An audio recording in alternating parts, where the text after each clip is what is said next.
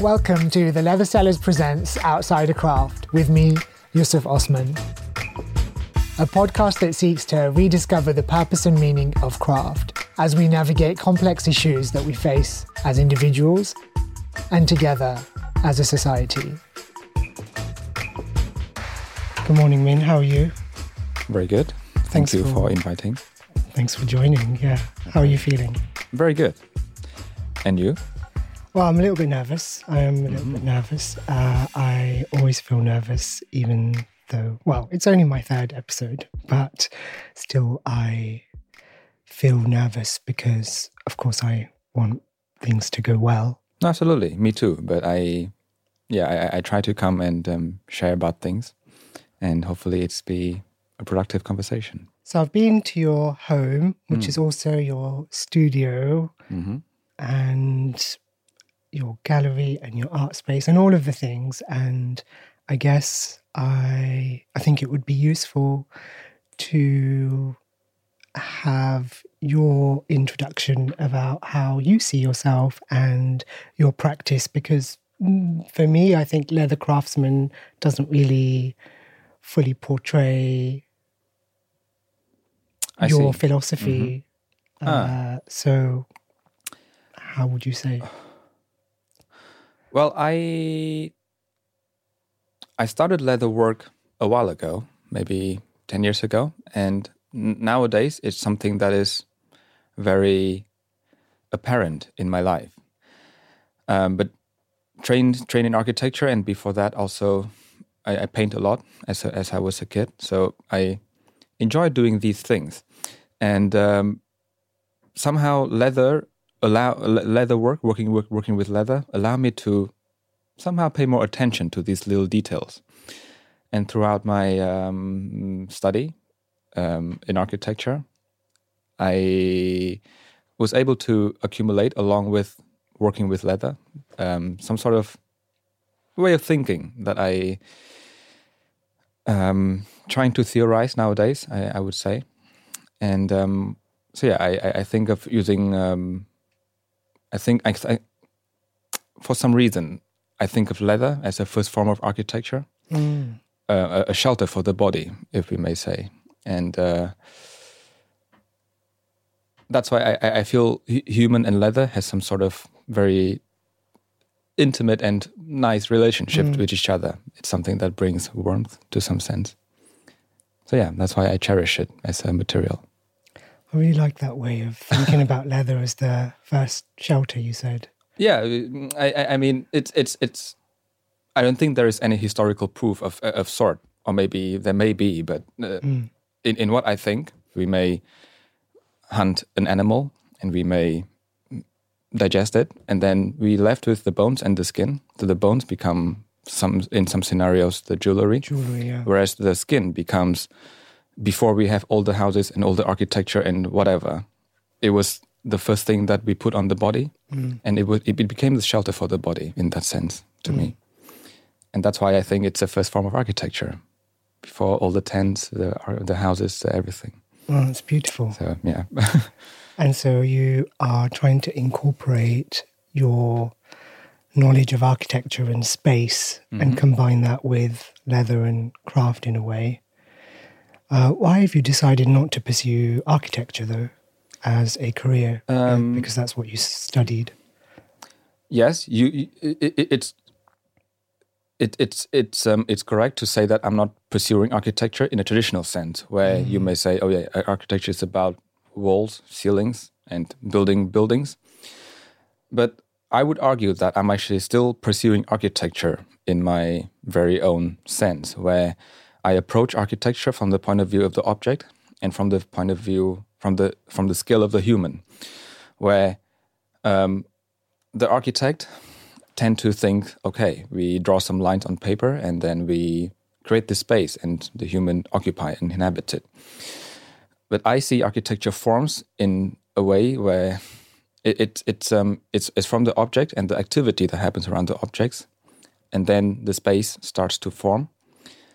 And slowly the architecture will take shape. Um, and at the same time, the reason why leather is kind of um, prominent or important in my practice is because I I see leather craft is something that is a very long lasting sort of craft. It, it allows for things to be to last for a long time. Mm.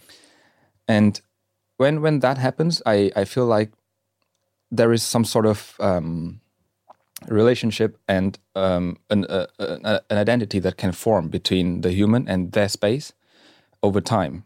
And and that to me is something that I feel is a little bit losing in kind of the very fast-paced industrial Mm. housing or spatial interior market. So, So, I yeah. think what you're to sort of summarize what you've Hmm. said is that you think that architecture should be formed as a reflection of us and the objects and the way we live rather than the way that architects do it now is that they design the space and they fit the human in and we have to work towards the design of a box rather Um, than the boxes being rather than well they wouldn't be boxes necessarily but Yes. rather than spaces being designed for us on that note, I, I do feel like if there were no such boundaries, then in my in my mind, uh, I think everybody would be craftsmen of their own. Um, because if we sometimes look at animals, we may. Um, I, I'm not saying any every animals, but some animals, for example, let, let's talk about a bird. So a bird doesn't. Um, the the way they construct their space is that they scavenge for things within their within the distance that they can travel within the energy. And so they scavenge, which in, in, in our society we may think of trash, things that are just lying around. And they, br- they bring it and then they construct their nest out of it. And that's something that I do in my practice as well, is that I, a lot of the time, I gather sentimental items or found objects to make um, usable objects for functional objects for the home. And um, that, that to me is something that is very beautiful, but a bit lost in our life. I really loved, for example, the table that you have in your home, which Hmm. you constructed from a found pool table, Oh yes, which you divided up into quarters, right? Or more than Um, that? yeah, it's about twelve sections. 12 Also, sections. yes. And then you filled all of those sections with sentimental items Mm-hmm, from your life, which normally we would not know what to do with or Exactly. Yes. throw away. Mm-hmm. And then you filled it with resin. And suddenly all, it encapsulates, I don't know how many moments of your life, Mm-hmm. but then it becomes a centerpiece of your home Yes. of your space and using all of those things as memories, but also then becomes a functional object. I really loved how you put all of those things together. And I think definitely that these, uh, I struggle with the definitions of like artist and craftsperson and and it's partly because those definitions didn't exist. There was no real definition between an artist and a craftsperson. And if we are to think of art as something without rules and craft as something with a structure or set of rules to follow, then, as you say, I think all of us, uh, however we choose to live our lives, we're all tasked with the art and craft of being human. And we we have to do that if we want to live a meaningful or fulfilling life. Mm-hmm. And that might not be that might not mean that we are all making things as such, but the act of being human in itself is both an art and a craft. And we have to figure out those things, whether that be crafting our relationships or um, the art of finding out how to be fulfilled, because certain things are more loftier to achieve than others. And we certainly don't have a rule book. Yes. Yes. Yes. And that's the same with craft, you know, we have to figure things out through the doing, which is very much in our life. So for me, the practice of making materially informs how I live because it helps me to identify the relationship I have mm-hmm. with myself, with the world, through the material, and with other people. I think that, so I think for what I think is that we not everybody would be. We already are. Mm-hmm. And if so, this podcast series is called Outsider Craft because I've always felt that I was an outsider, but l- but I think we are all actually craftspeople, mm-hmm. however you choose to define it in the broadest sense, and we are made, especially in Western societies, to feel like outsiders in the own crafting of our lives because we are so far removed from the day to day humanness, really. So it's almost as if there is some sort of external forces that not allow you to do yourself. Basically, yeah. and if I think about the trips that I have taken, and I am assuming that maybe it's the same uh, from where you come from in Vietnam. So if I compare my experiences of being in India mm, versus being in Singapore and then in the UK and then Bali, so they are very different in the way that they approach what craft is. So, for example, in India and Bali, I saw very much craft being a part of life. There is no difference between being a human, living your life, doing the day to day, and craft. It's all inherently mm-hmm. built in. So, for example, in Bali, every day they do offerings to people, to to gods at the temples, and those things are all crafted from leaves. It's got handcrafted flowers and stuff, and it's all made every day by somebody locally in the village, and it's passed around, and then it's offered uh, to the temples and the gods. So from that little element up to the fact that everything in the temple is crafted by someone locally from stone to the masks that they wear for their ceremonies, which are crafted from leather and from palm trees.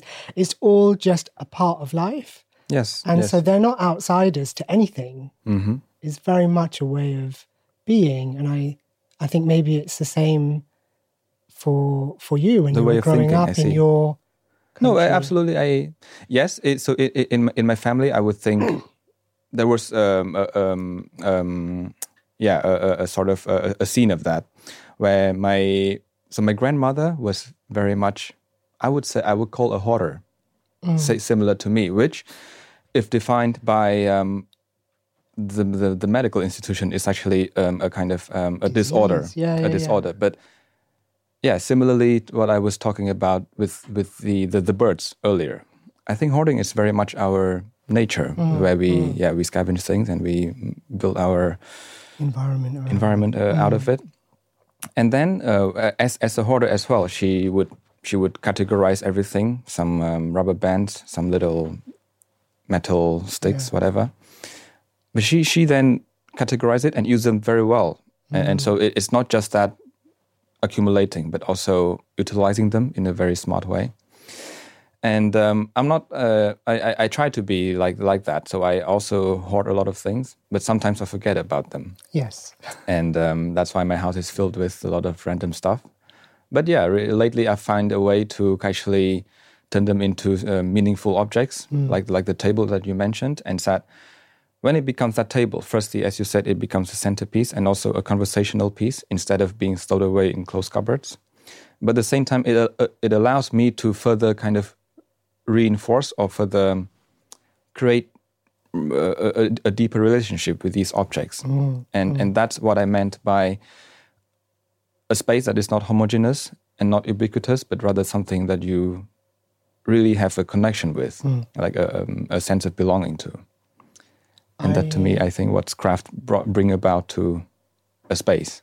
I think I remember something that you mentioned uh, in one of our other conversations about how spaces are becoming really homogenous. And also, I think that links back to this concept of hoarding. And it's very interesting that you say that our nature is hoarding because very much where we are now in the West is everything is about getting everything beige and minimal. We want as few things as possible. We want things to be clean and tidy, which is also very much at odds with the culture of materialism, which is about consumption. And yet we want to consume, but make it look like our homes are empty and uh, it's uh, also interesting what you said about you, you know, you if your friends invite you to their new home, for example, even without you going there, you kind of know what it's going to look like yes. because you know that it's going to be filled with the type of objects that they will have purchased from IKEA or mm. something similar. You kind of know what their homes would look like, and you're very much against the homogenization of spaces. And I think it reminded me of this article I read about a study where uh, it was analyzing the removal of color in society mm-hmm. and how relating it back to architecture, how spaces globally are becoming more homogenous because color has always been used to define identity. If you look yes. at any mm-hmm, culture, mm-hmm, mm-hmm, it's always been yes, identified by yes. color and by lots of stuff, actually. Mm-hmm. And by making spaces homogenous, not only is it removing identity, it at, it at once both makes us feel at home wherever we go. So I can go from here to a cafe in Singapore, to a cafe in Bali, to a cafe in China, and at once feel at home, but not at home because it's not my home. Mm-hmm. So these spaces make us feel like they're ours because we feel comfortable in them because they are homogenous, but yet they're not ours because we don't have any mark to put our identities on them through objects, through color, which is all linked to um, a sense of a community putting an ownership on a space. So mm-hmm. it's kind of mm-hmm. like the privatization of and the homogenization and beigification of spaces. I see. Yes, yes. Well, firstly, I not to attack minimalism, but I think it's um, it may exist on theory, but in practice, I it's it to me is something almost impossible to achieve. It's it's almost as if to say, can you become a blank slate? Mm. And, and, and, and that is something, um, um, yeah, in my mind, impossible to achieve. And uh, I was about to say something that I forgot.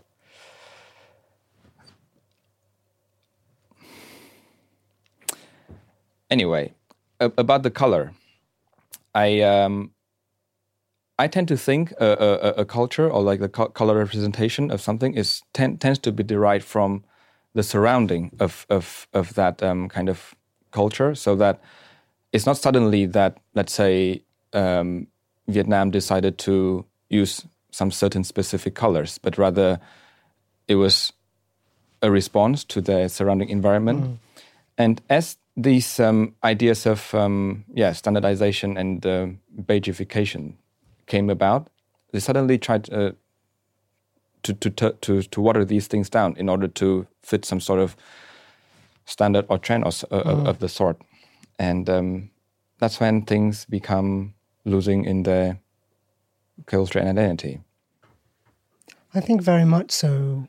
Things would have been defined by what you had around. Like as you said, it mm-hmm. would have been the colors that were in your environment, the materials that you had access to, and so I don't know how do we how do we live in a globalized world where we all want to experience other cultures while at the same time in some ways we don't because we want things that we're comfortable with which is why things start to become similar all around the world and i don't know if it's social media that has a part to play mm-hmm. and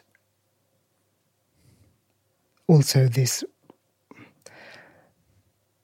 culture of reviews and if I can link it back to my current trip, I generally speaking, when I want to make decisions, I spend a long time because I think that there is a right decision. And actually, there's no such thing as a right decision.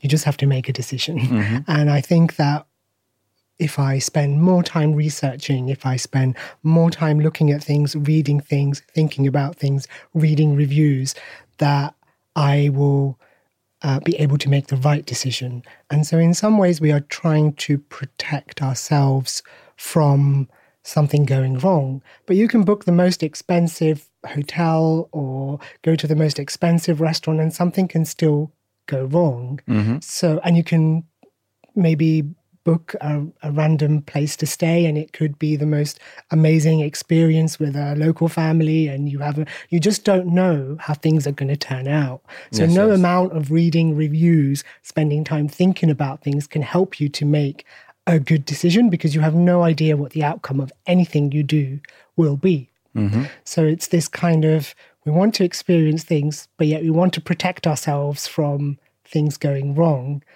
and so there's, I suppose, this element of control or something. But if, if I may ask, so with, with that kind of um, thinking, it, when you are making crafts or making your le leather work, do you tend to try to find this sense of control? Yes. Or you, you or, or, or do you let it actually quite loose? No, I don't, and that's one thing that I um, that's one thing that probably has got me to this point now where I feel so frustrated. Mm. Because, oh, yes, you did mention. Yeah. yeah, because I was trying to control the craft. Like, if I get to a certain place, if I am good enough with something, then I will be able to control the outcome of it. Mm-hmm. And that's just, it's just again not how how it works. And I think very much so. I want to maybe try and relinquish some of that control and thinking that because we can't control the outcome, all we can control is what we do in this moment. Mm-hmm. And well, in a way, I, I, I, feel like it's a little bit similar to the point you were saying earlier about the struggle we choose to go with, uh, or, the, or, the, problems we, we choose to solve in our mm, lives. Mm. And obviously, regardless of which direction you take in your practice, there will be struggles you need to deal with. But it's also someone who I, I, I, I can't be able to quote precisely, but someone has said it, it's those who let things like a little bit out of control that are end up being so yeah i think put it shortly is that to gain control you need to lose control. Yeah and um, yeah, I, I so that, that that that's my thinking for the moment is that yeah, I you're trying to control too much in your mm. practice, perhaps. So yeah, and I think it is about again trying to get an outcome, mm-hmm. and you can't control the outcome. Even if you spend all of your time working in your craft, the only thing that you'll end up doing is what kind of happened to me is kind of having a burnout because I think things just have their own pace. No, yes, absolutely. But it's it's it's the enjoyment of solving these mm. problems that you enjoy rather than reaching that end yes. goal. It's almost like so let's say you let's say you reach it now. Would that be the end, or would you like to continue solving these problems? Sort of scenario, if I may think. Because yes, once let's say you reach that thing, this rhetorical place that you're yeah, trying to get then to, I, I suppose yeah. you would still want to have more problems to solve yes, in this latter yes. sense, and therefore there's no point of reaching, or maybe there there won't be an end mm. reach in some sense. Just in the book uh, I'm reading, uh, in a chapter I read this morning, is it, there was a similar thing, which is that we are all trying to get to a place where we where we think we will be happy and we won't have anything to do anymore. We we're inherently problem solvers, yet we're all trying to get to a point where we will not have to solve any more problems. Mm-hmm. So we think that we want to get to this place where suddenly everything will be fine when there's never going to be that place because there will always be things that we want to do. I think it kind of goes when you were saying something about blank slate. There have been moments in my life where I've tried to be minimalist and it just doesn't work. So you might get rid of a whole load of stuff, mm-hmm. but then you need to do stuff. So, or I like to do things, right? So if I want to cook, then I'm like, oh, I got rid of those things, but now I want to bake. And then if you want to do anything to a particular standard, you need things for that. Of course, you can um, you can work with the bare minimum, but there's a reason why we've developed more tools to do things because it allows us to achieve different standards of things. Same with leathercraft. I could do it with the bare minimum tools, but if I want to achieve something else, then yes, I need a splitter and a skiver and there's a reason why we made all of these things. Yes, it's yes. to allow us to achieve different levels of things. And as much as we can be innovative with having the bare minimum, which is also a practice in itself, um, people did make wonderful cakes just with a wooden spoon and their elbow, Yes, you yes, know. Uh, their arm strength and their bicep strength, right? People still still made stuff without mixers and splitting machines, but if you want to do different Mm-hmm. things, you need the right tools. So then you have to buy stuff so, Yes, yes. and have stuff. So, it's interesting. somehow in my mind, I feel like if you were to be the blank slate, then obviously you won't have any expectation of the end goal of some sort. So that, yeah, if you become that, then I think that is more or less the end because you you have no place to go, you have no expectation to be, you have nothing to kind of tend to, in a sense. But craft somehow gave me this sense of living or the sense of feeling in a, in, in life where and I, I, I keep wanting to bring back to this bird because I just feel like okay if if if we don't have these kind of I, I, I can't specify what things they are, but like these things that we need to tend to in life, then at the end of the day, it's we are in our body and we need to have a space to be or to inhabit or to live in. And therefore, because of that, then with our whether your craft ability is like very simple or you you like to be very, very detailed and extravagant, but it, it's a constant kind of to me um, a constant thrive to make a space not better but more fitting to yourself. And obviously we, we we we change we change over time the environment change the weather may change everything may change. It, it's a it's a constant flux the the earth. And because of that it's um, our environment may also change. And that's what i think craft brings about. And because of that there isn't really an end to reach in a way. So it brings about what a sense of surety in a changing world, or? Uh, no, no. I, I, I think it, it brings about this kind of um, ambiguity and uh, this kind of um, uh, a, a sense of wanting to just keep going. going and adapting and changing your environment and your yeah just just ah I, I don't know I don't know if it's right to say if it's keep you to keep you busy and keep doing things that you enjoy to to make your environment more adapting to you but yeah that's How did you go about developing the philosophy that you have about incorporating craft and space? Is it something that has always been on your mind, or is it something that came about through your architecture practice? Um, how did you mix all of those things together? um, Because your home yeah. is your workshop, is also your art space, is your gallery, and there's no, there doesn't seem like there's a dividing line between all of those things, which makes it really exciting. And also, I don't think that anyone can really truly get a sense of it without actually being in your space. Even seeing it on Instagram, you don't get a sense of the fullness of your practice until you're actually in it, and then you Well- understand um, what it's all about. How did it come about? Um, well, if I must be honest, I don't think I know the actual answer because I'm still in that process of kind of trying to um, understand it myself as well. But it's it's all these things that I am interested in, and therefore I allow myself to you know pursue them, even though sometimes there may not be um, a worthwhile payback maybe what I meant is monetarily, Yeah, yeah. but obviously in terms of my um, um, consummation, it does gives me some satisfaction. And because because of that, I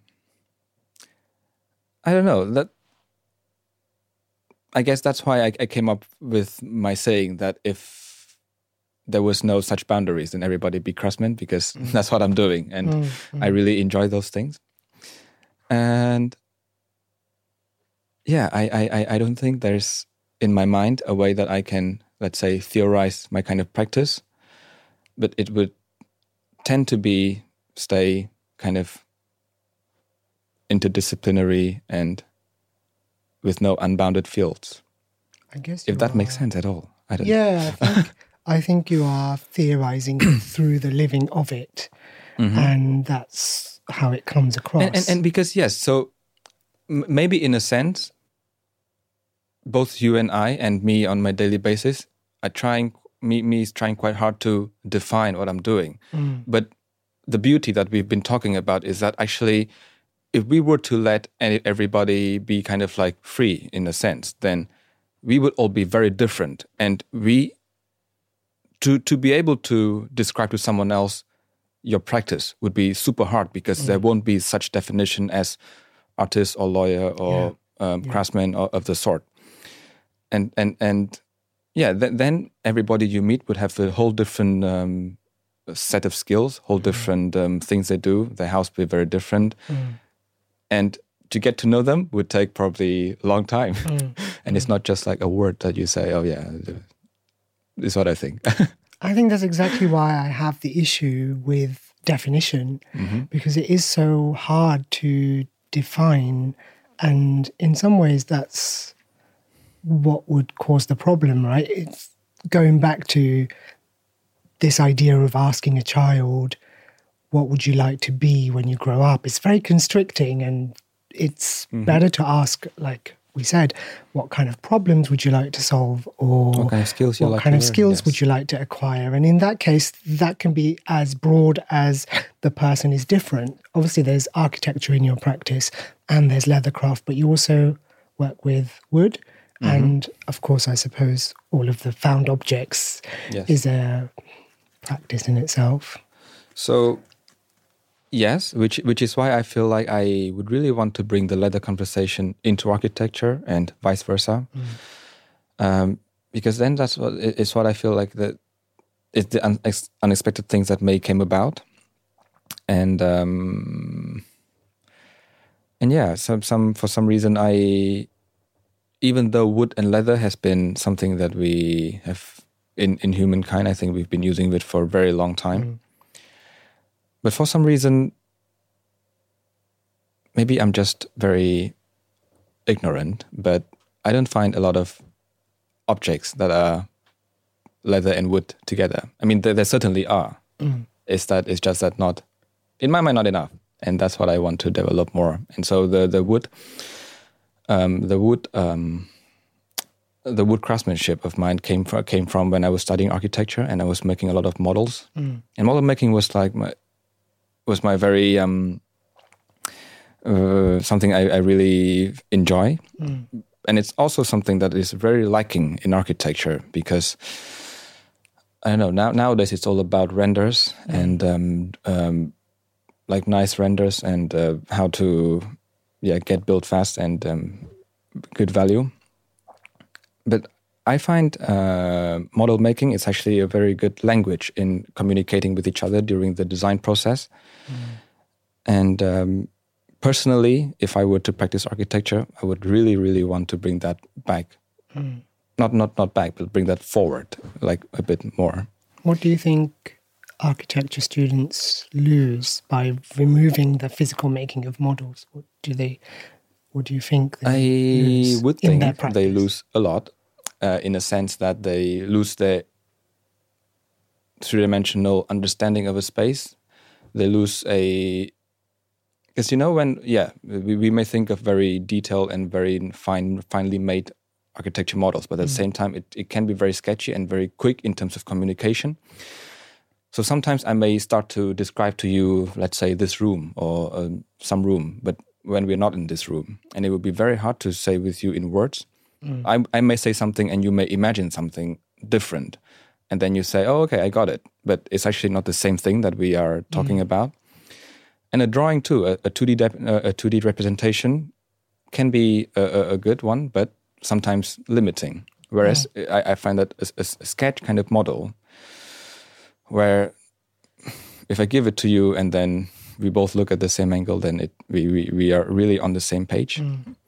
And that to me is yeah. So so in what I was saying, I guess to me the physical model is even beyond language, like ver- verbal language, mm. because it allows to communicate more precisely. So I may give you a, a, an architecture model and say, "This is my idea," mm. and and and that as an idea would maybe say more than a paragraph, and it would be more precise. and it also Exchange. transcends like cultural barriers like Mm-hmm. if you are from different backgrounds when you put everything together Yes. in a model you you can convey an idea that transcends That words may not be able or language uh, culture or um, it's just there isn't it it's a physical Mm-hmm. thing that you can manipulate and uh, inhabit in some Yes. ways And so if, if, if we, so architecture is now seen as, um, I, I think, a kind of very, I don't know the word, but in essence, I think it's also very come down to crafting. It's crafting, okay, it may be crafting of a very big piece of object, but yeah, in, in essence, it is to me um, the, the, the, the crafting of activity, the crafting of um, life. Spaces spaces yes. I would think a good architecture or a good architect yeah a good architecture design would reinforce these character and identities. And occasionally in my mind which is also the reason why i run like leather workshops in like this small house of mine which most of the time it's a kind of a private space. I live there on my own and most of the time it's just one person. Mm. And if we were to think kind of architecturally, then yes, if I if you go through my entrance door, that's my space, and no one goes through. But occasionally on my exhibition days or when I run workshops, I would like people to think about it as a sort of and let's just say it's a kind of intermediate zone, which is not binary, not a private or public, but it's it, it's a kind of zone of both, where people can come and feel at home and um, use my space to craft whatever they want to make and bring it home and embed it into their living environment. Hmm. this kind of idea of shared spaces really because so you go inside an alleyway and then there's this like massive home but it's also got a temple which is the house temple but also people of the local community will be able to use it. So mm-hmm. there's a family's home and each home has a temple which is their house temple but also the community can ah. partake in it. So you have this kind of what you're saying this So- so- shared space. Yeah, the, the temple of every household is a kind of like not private zone, but whether Exactly. it could be private, it could be private because it it's- their home. Yes, but it's also every morning people from the local area will come because you might have a temple for X god, they might have a temple for another one. So you might, if one day you want more wealth or more peace, you might go to their temple. You hmm. know, so it's this like, this is my private home for my extended family, but also it's a community space. And some people from the local community might come and put things outside your home in your temple. Hmm. So it's this kind of gray zone. And then also some homes will have a uh, space for different family members. They will have a burial ground. They'll have different statues of different gods, and they may have a shop for things that their family might make. They might have an area outside for crafting, and they may have a space for performance for different deities. So it's very much what we've been talking about in this kind of mixed use space that is at once public and private. And of course, now they also have tourists coming into it, right? So they have people like me going in and looking, and I I find that. But that's also part of culture, right? So that's It- something it, that it totally is- is. And can be achieved. in, in Ye- yes, I totally agree. and um, and it, it's it's funny that it's such different thinking in different cultures because I would think those people wouldn't be afraid if we were to done something wrong in those spaces. I mean, they, they, mm. they, they would be there would be problems obviously, and they wouldn't be so happy if we suddenly drop some important statue. It would be mm-hmm. very bad, but they allow they allow these things to happen, as we can see from the way they opened their door instead of leaving it mm-hmm. closed. Mm-hmm.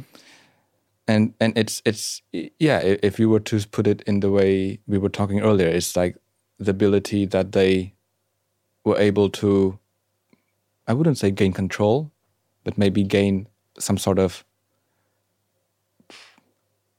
I don't know what would be the word, but they they were able to lose control in a sense, like to to let go of the control To allow, yeah. to to allow like conversation or to allow Mm. Um, random things to happen, which is something I I, I, I think very lacking in in my life here, and um, in my practice at least, I feel that craft is something that I craft and space is what I is the medium or the tools that I use to to allow these things to happen. But yeah. I think for me, that was very much something that I felt. Well, I didn't know it was something that was lacking, but very much so now. I can't imagine going in my studio and locking myself away to work. I mm-hmm. can't imagine doing that.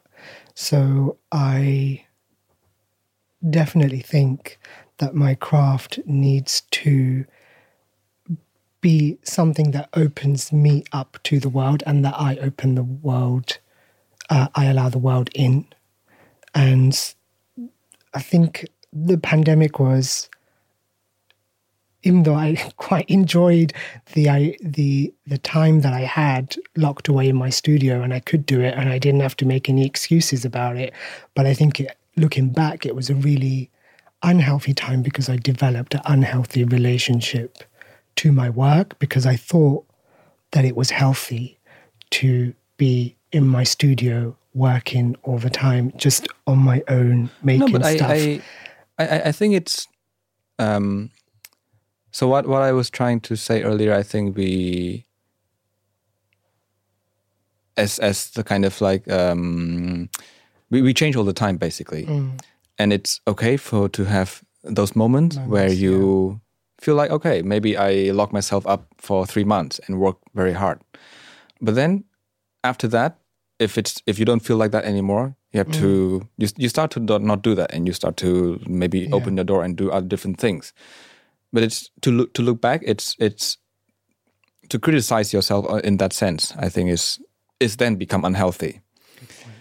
But at that moment, obviously, you chose to do it, and you felt yeah. good at that point. Then it it it's good, and um, obviously, I I'm, I'm sure you must have achieved something during that time. so, what would be your tips then Oh, my tips. in terms of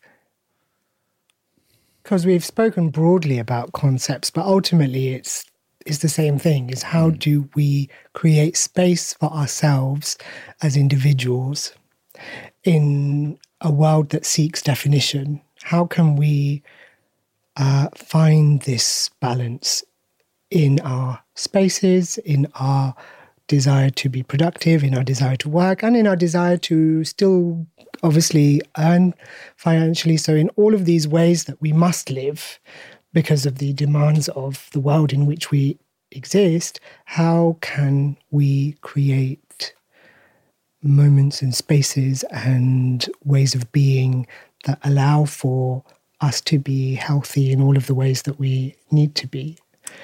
Like, how can we how can we achieve it? Really, I suppose is From your point of view.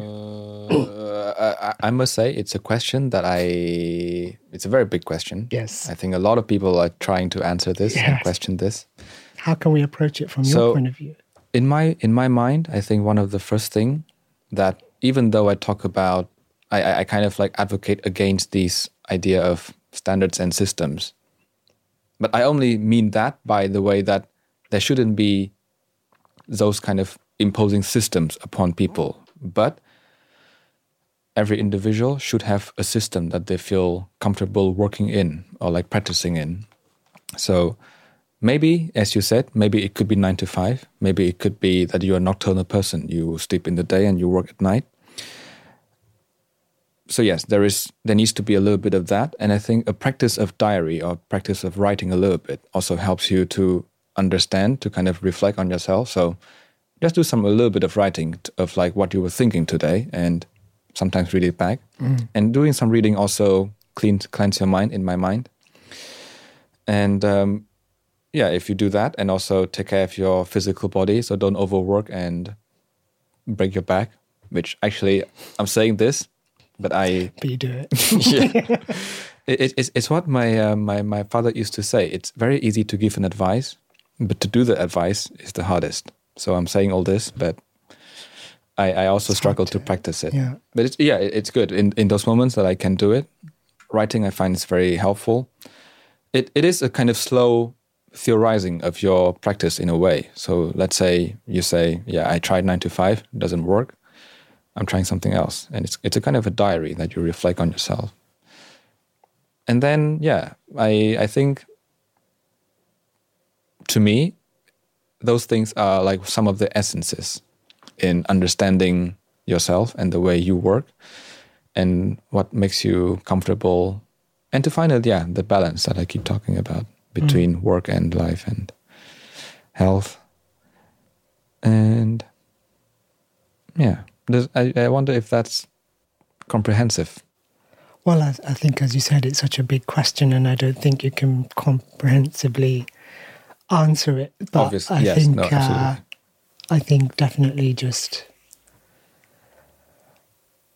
trusting in the process and living it, living it through experience is probably is probably all we can do, really. And then not looking back, like you said, not looking back and thinking, "Oh, that moment."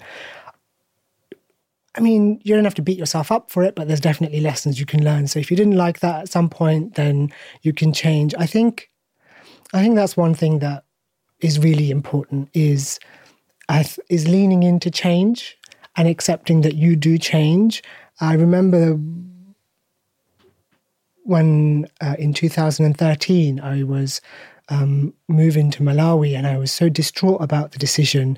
And a colleague of mine, she said, you know that you don't have to stick by any of your decisions. You can make a decision and you can change your decision. So you could move there and you could come back tomorrow if you want to.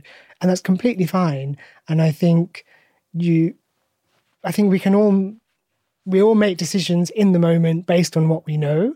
And then we can live it and we can uh, decide we don't like it or we like it. And then we can change. but it is somehow and, and it's real- completely fine to change absolutely and try something new and go back and go forth and But but it somehow reminds me of that thing that you said earlier, the question that we ask kids that what kind of things you want to do. And somehow we are frowned upon when we when things change. Like yeah yeah yes, we can see that in nature it's change is kind of like yeah, constant. a constant But for some reason it's really frowned upon. And so mm.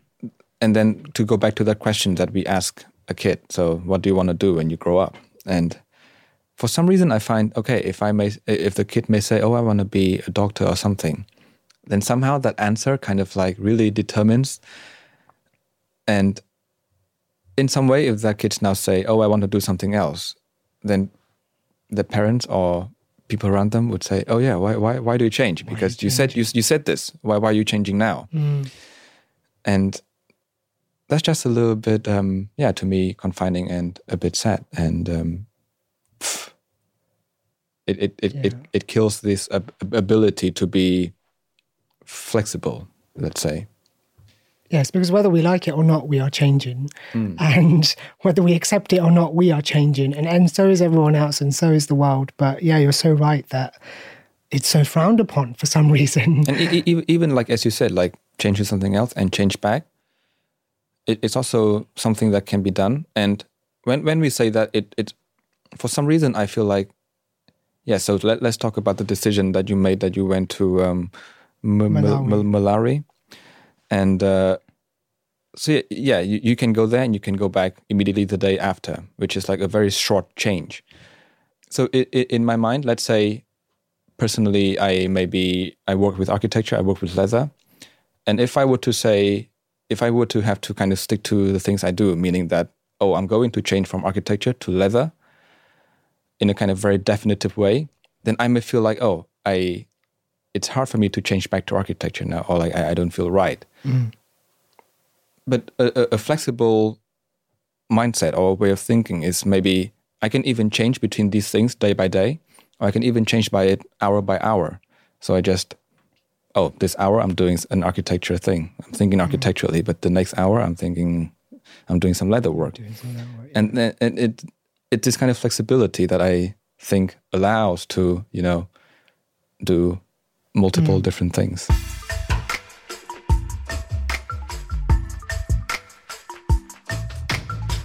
My guest today was Minh Le Pham. Keep the conversation going with me on Instagram at Yusico and find out more about Minh at minn.land.